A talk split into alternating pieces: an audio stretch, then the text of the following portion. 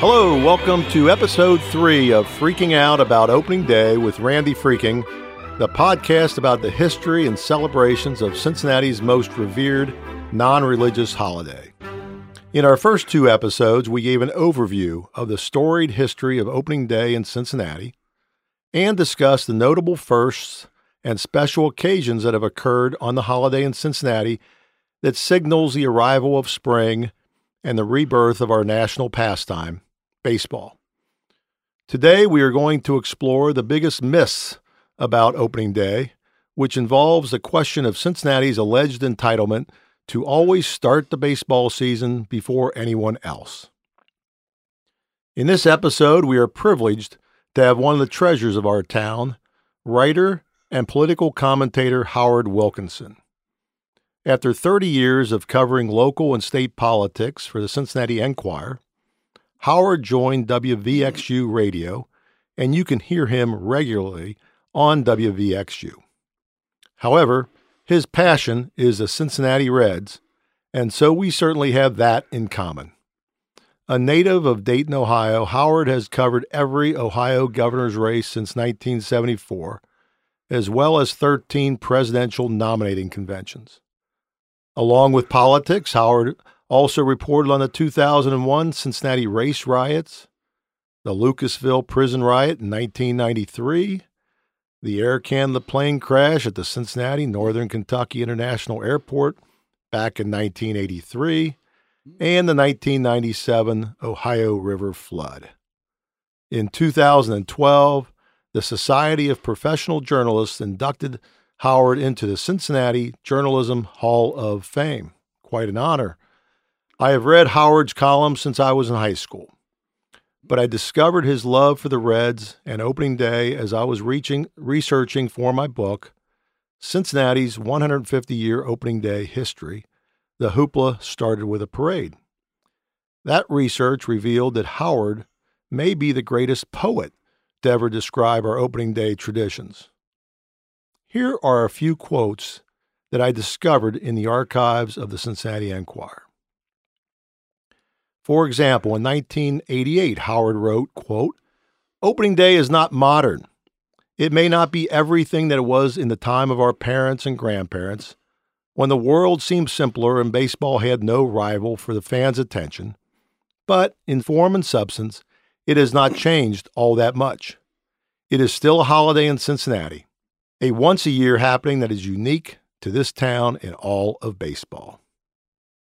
23 years later, he explained in Cincinnati, the activity that brings us together is baseball, the sport that began as a village game and drew the community in as spectators. Those were great quotes, but the best of all of them was written by Howard in 2012. Quote, why does this opening day and the game it represents have such a hold on Cincinnati? Because it is an heirloom a thing passed from generation to generation to generation. It is a time worn Bible, Grandma's oaken china closet, the sepia toned daguerreotype photograph of a great great grandfather who fought with the Union Army at Shiloh. It is a gift from one generation to another, the gift of baseball, with all its pleasures and disappointments its heart stopping moments, and even its occasional tedium. A gift from one generation to the next, a gift of memories to be shared by the old with the young. Unquote. But that's enough about me talking about Howard. Let's hear from the man himself. Howard, welcome to our podcast. Well, thank you, Randy. Th- thanks for having me. Hey, Howard, we have a lot to cover mm-hmm. about opening day today. So let's get the show on the road. Today's topic is the folklore surrounding opening day in Cincinnati, and allow me to give the listeners a little historical context. Speaking of politics, we've got the right man to talk about politics today. The folklore took center stage in 1986 when the Detroit Tigers were scheduled to open the American League season 35 minutes before the opener in Cincinnati. Kenneth Blackwell the mayor of Cincinnati at the time, and the Reds owner, Marge Schott, claimed that this was an outrageous violation of our right to start every baseball season. An ironic part of it was that Sparky Anderson, the former legendary manager of the Reds, was now the manager of Detroit, and so it was dubbed Sparky's Revenge. Blackwell also suggested, with his tongue firmly in his cheek, that the Greater Cincinnati International Airport should suspend all landing rights for planes from the Detroit area. So, Howard, uh, you covered that event. Mm-hmm. Can you give us uh, a brief history lesson about 1986 and that claim by Blackwell? Well, it, it was Ken Blackwell, and then uh, others, other council members joined in the chorus, and were making the same claims about, you know, well, we need, we we deserve to be first. We've always been first, and uh, you know, it's it was some kind of uh, unwritten law that we were to be the first to play every season. And, you know, I, I started, I had a politics column, of course, in the Enquirer. Mm-hmm. I was over at City Hall all the time and I was listening to this and I said, you know, I, when I was a kid, I believed this. But later, I, I started to learn about the history of the game and I started to read, and I couldn't find anything in the history of, of baseball that actually were, were any authoritative source said, to the Reds, you were first. You're going to be first because you were the first professional uh, baseball team. And there was a myth going around for a long time about uh, the first commissioner, Kennesaw Mountain Landis from Butler County, Ohio. He was from Butler County, Ohio. Oh yeah, I never knew that. that's right. A little uh, little town uh, just south of Oxford. Okay. and uh, Millville. Uh, Millville was the name of it.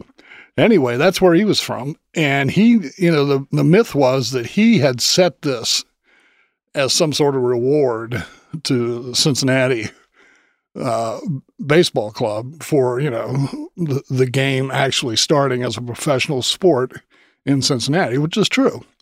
But we all know now that really that 1869 Red Stockings were the first incarnation. Then there was a second incarnation of the Reds. And then what exists today came about in 1876 with the formation of the National League.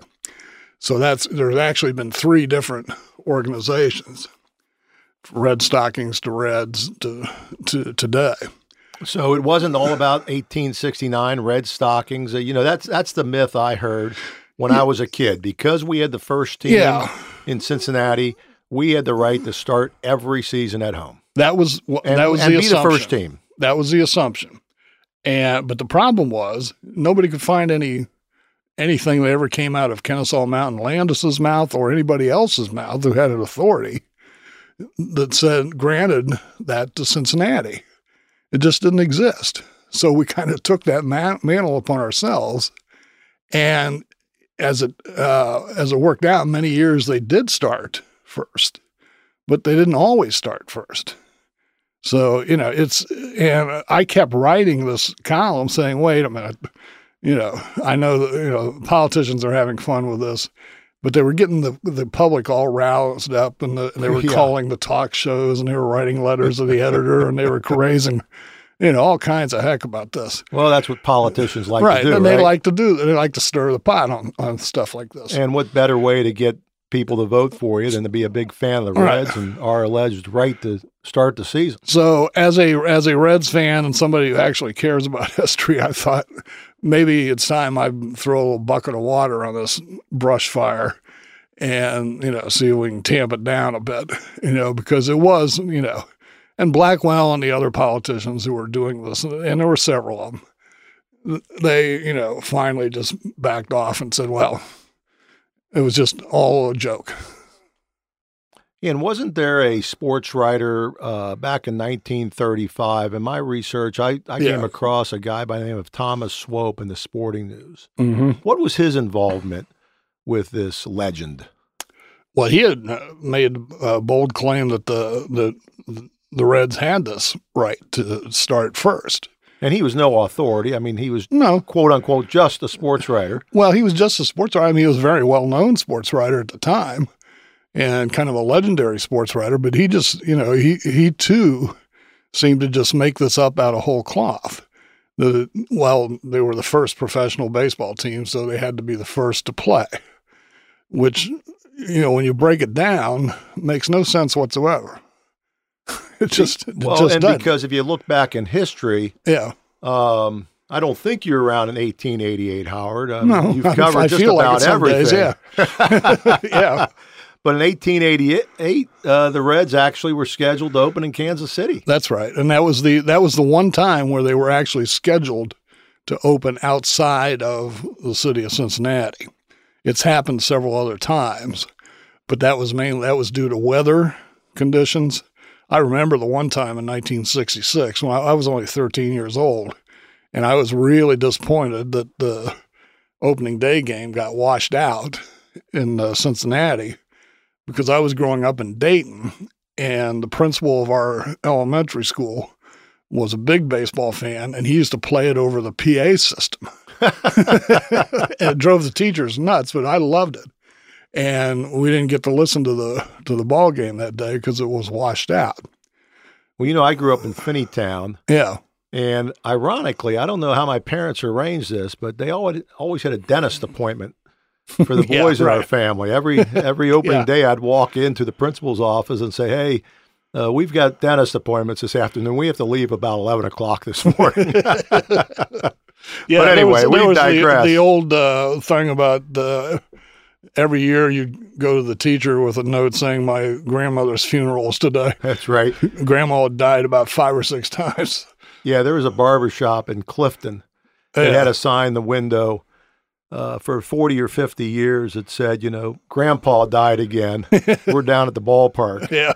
Um, so night, 1888, I thought was fascinating because when I did my research, if this was true that we had some kind of right, you would think they would have known that 19 years after 1869, and there was not a sh- shred of complaint No. in the newspapers. They just went to Kansas City and they went on the road for like 13 games and then they came home and they played.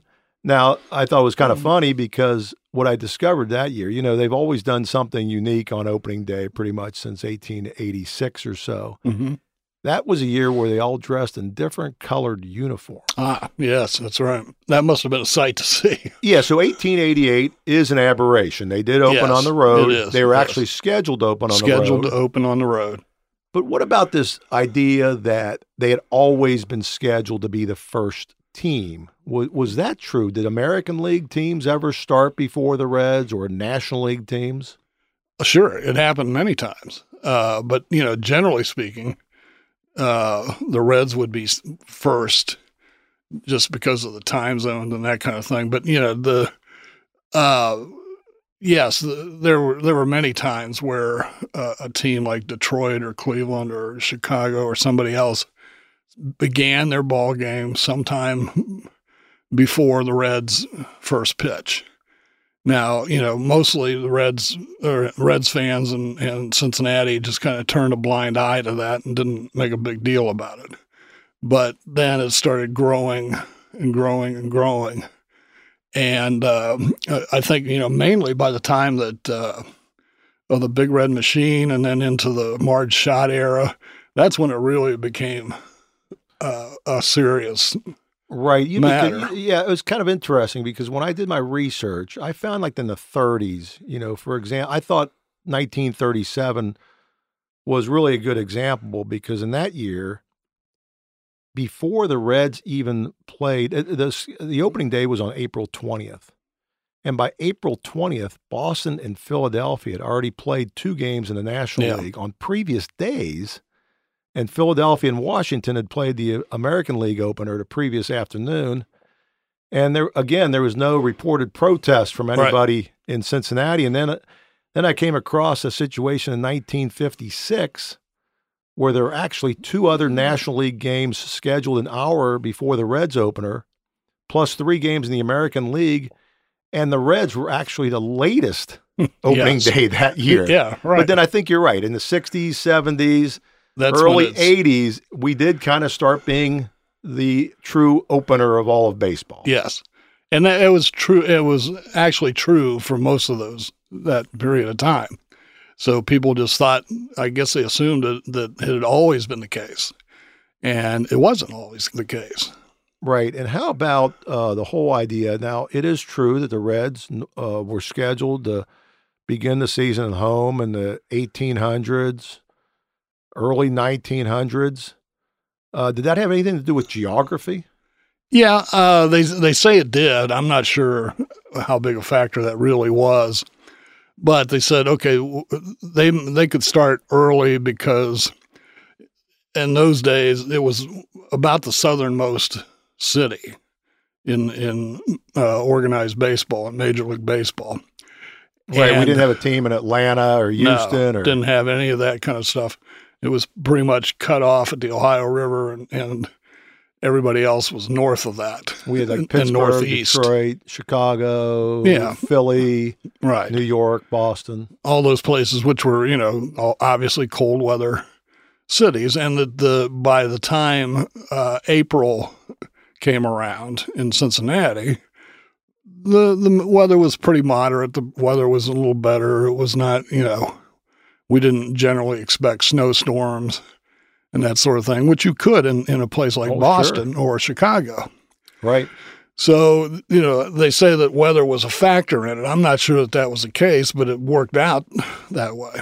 I know. I read that in Greg Rhodes and John Erardi's book that's entitled Opening Day, which Yeah. is really a great, Great book. book, yeah. Yeah, Mhm. fantastic book.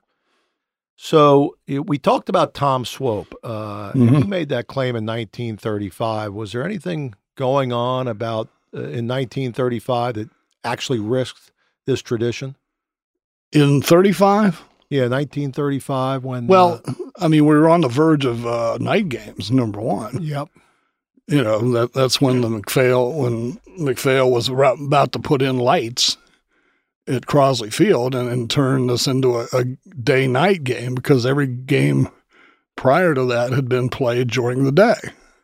And this opened up the possibilities of, of night games and even night opening games. But uh, of course, it didn't come to that for a long, long time. And so you you mentioned the 1966 rainout. Have there been other occasions where the Reds were scheduled to open at home but actually did not? Well, I think one of the most interesting ones was 1990 when there was the lockout And, and the Nasty Boys. and the Uh, Nasty Boys. And this was, you know, uh, the season didn't get started until about, uh, it was about three weeks later than it was supposed to because they, once they had settled the lockout issue, they gave the players about three weeks of, of sort of truncated spring training to get ready and get get in shape, and then they said, "Okay, we'll we'll pick up the uh, schedule at this point." And at that point, the Reds were scheduled to be in Houston, and you know there wasn't even any talk, any consideration of moving that, you know, to, to Cincinnati. That was where the, the series was to be played and it was played. And the first game that, that was played in that 1990 season, Barry Larkin uh, had a walk-off triple, won the game.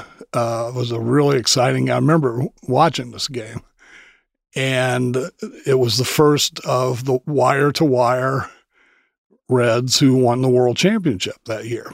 It was how the the that wire-to-wire Reds team that everybody talks about and everybody loves started because the Reds were playing in not in in Cincinnati on opening day, but an opening day in Houston. Yeah, didn't they end up? They uh, maybe you mentioned this. Didn't they start off with like six or seven games on the road, and they went six and Yeah. zero or seven Oh, yeah, and zero or that's right. some crazy record, and then they came back home and Right. They had this amazing record of like uh, 30 and 12 uh, over the first, you know, month and a half of the season. And it was, you know, from then it was, uh, there was just no looking back.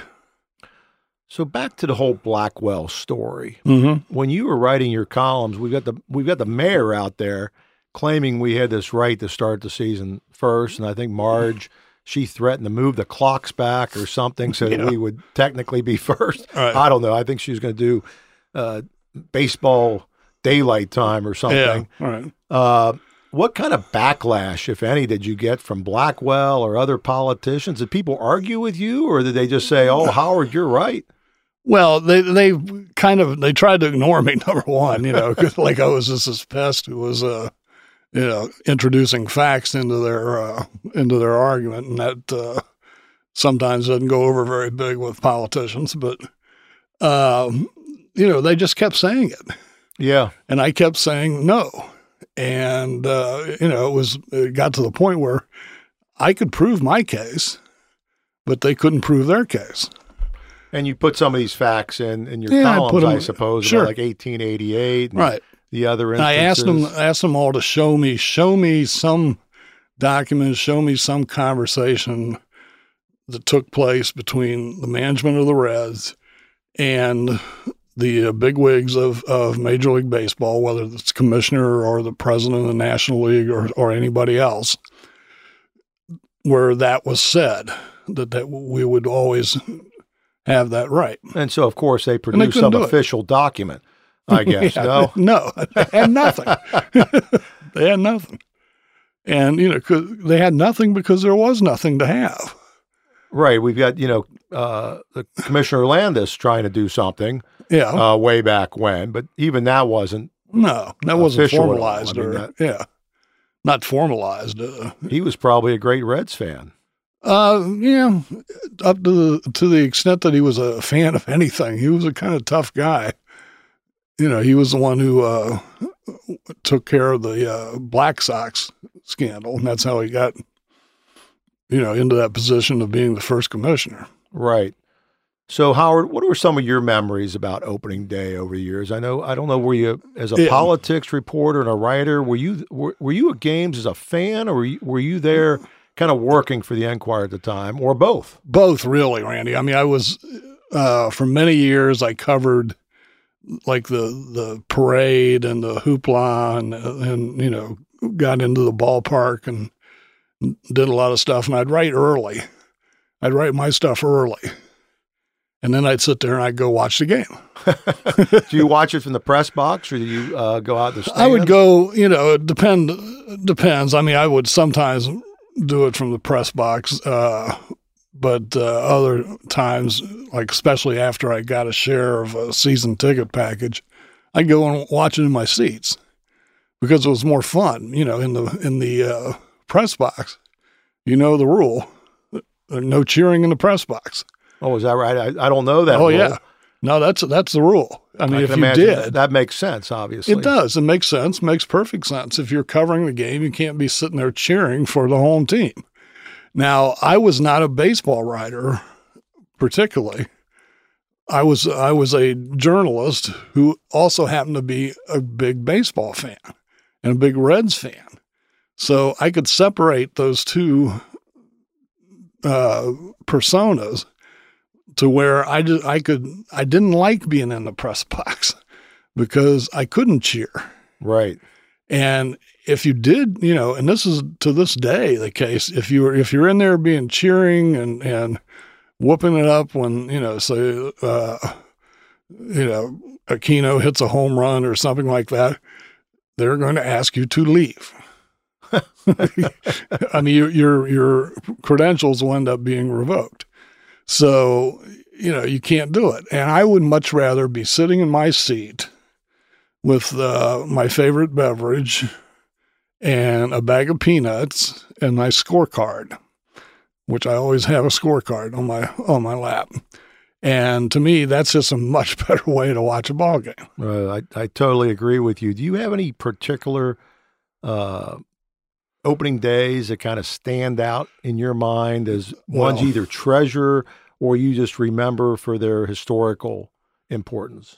Um, there were some that were just amazing. I mean, the, and one that was absolutely tragic, the one where uh, umpire John McSherry passed away right at the in the beginning of the ball game. And you were down in your seats for this? Yeah. or- Okay. Yeah, I was in my seats that day, and um, he we were in the second batter of the uh, Expos. It was in the first inning. And I think it was Rondell White who was at the plate, and there was like one strike or something, and he called a ball, and I could see him stumble back backwards and then suddenly just slam down under the ground. And I, I swear, I looked at, at him. I was kind of far away, but I could tell as that man's dead.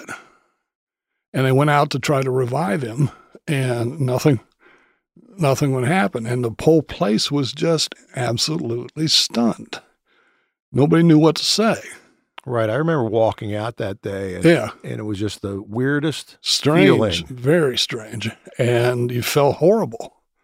And that turned out to be newsworthy. And I mean, it was tragic. Yeah. But then we had Marge. Oh, yeah. She threw a little bit of a fit, didn't she? Yeah, I mean, at the Enquirer, we had uh, Rick Green, who later, who who now is a editor at uh, Louisville, was a reporter back then, and we had him spending the day that day with uh, Marge, and so he was like with her all the time, and he got all the stories, you know, about her complaining about, you know, how can you ruin my opening day like this. Uh, about her sending there were, she had gotten flowers from somebody for opening day. And she said well send these down to the umpires so she was recycling the, the flowers that somebody had given her. But she just was she she thought it was all about her you know how could they ruin my Which is a shame Opening day. because I always I, I think I of Marge so Right. highly and Yeah. how much she meant for opening day. right But she turns into this Jekyll and Hyde character. Yes. You know, one minute you love yeah her, right and then she does something crazy. Like she won the continue. she- uh, Wasn't one of her quotes like, "Why can't we just do it with three umpires?" with three umpires right exactly I mean, just no recognition of what had and just she happened. had you're right you're exactly right she had this jekyll and hyde type personality. I remember going down to her one day at a ballpark when some friends of mine their child was very very ill. And she was going to the mayo clinic all the time for treatment. And i was telling marge about this. And she was sitting there and looking at me you know she was smoking her cigarette and uh, and, and I it, tears started falling down her face as I was telling her about this little girl who I think was six or seven at the time. And she said, "Honey, you stay here. Stay here for a minute."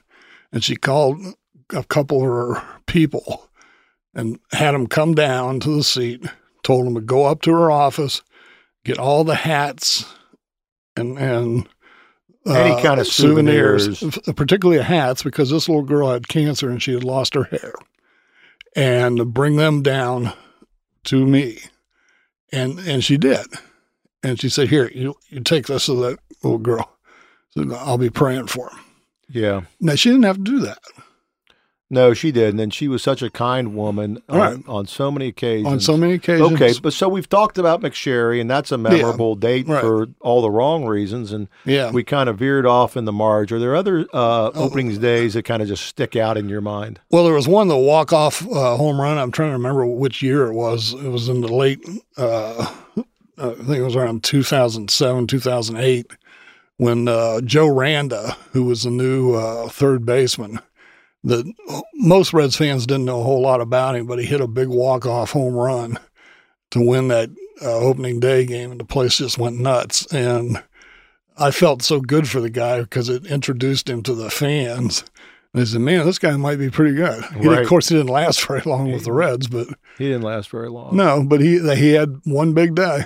He did have a big day. Any Yeah. others that just stick out in your mind for one reason or another? Oh, they're I mean they're all fun. They're all you know a- lot of the debuts of of some players that you know are household names now. I can remember uh, Barry Larkin's first day, first opening day because I had done a, a feature about his parents out in Silverton, who were great great folks. Yeah, it's a great, great family. And uh, I wanted to pay attention to what he was doing. And uh, it was, you know, and he had a good game that day. But you, you know, I, I love seeing those kinds of games where, you know, you'd have where these legends were born. and I can usually pick them out because I've watched them, you know, develop as minor leaguers, and uh, you know, or seen them in play in high school even, and that's that happens every frequently. Right, yeah, and we had the year with uh, Ken Griffey Jr. Oh, yeah. obviously Right. that was an unbelievable opening day, just because there was so much anticipation over. You know, he Yeah. was uh, player of the century Right. after just playing out in Seattle for eight or nine years. Yeah. And here we've got the player of Cincinnati from Cincinnati coming back. That was a crazy opening day. And Yeah, it was unfortunately, just- it was rained out after four and a half innings, I think. Yeah, it was. It was nasty. It was. There were some. There were some years I can remember where the it was, it would rain and then it would snow, and then it would the sun would come out and then it would rain some more and then there was sm- snow. I can remember one opening day game. I think it was 1985, where they had to stop the game three times to push snow off of the field. right. That was was- one of my wife's uh, first opening days. And Yeah. we were sitting out in right field in the green seats, Yeah. and it's literally snowing on us. Right. Yeah.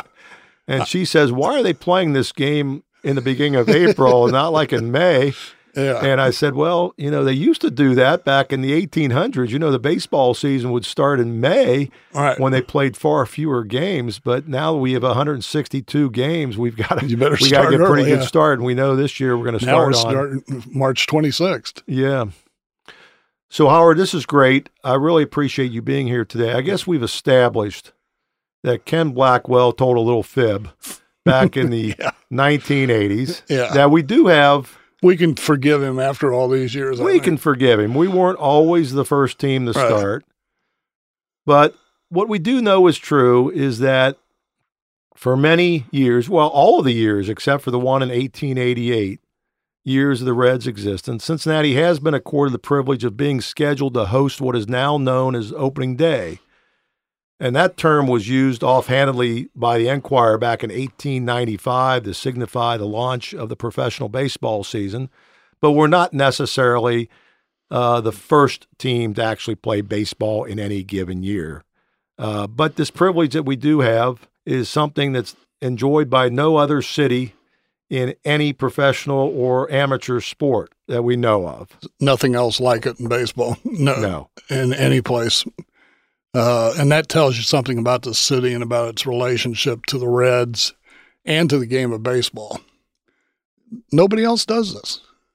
No, it, it's it's truly our Mardi Gras, our Yeah. Indy 500. It's the Rose Bowl parade. I mean, it's all of those things rolled into one. I know way back when the Findlay Market parade was basically just a mm-hmm. well organized pub crawl, Yeah, right. Yeah. but since the 70s, it's really grown, Oh, yeah. evolved, and it's a day I'm really going to look forward to. I'm sure you are. March 26th. It's going to be a good year, I think. So we covered the probably the biggest myth about opening day in Cincinnati, but it doesn't take away from our holiday whatsoever. We have it here every year to start our baseball season. And I thank Howard Wilkinson for being with us today. It's a great privilege to hear Howard talk about anything, but especially Reds history.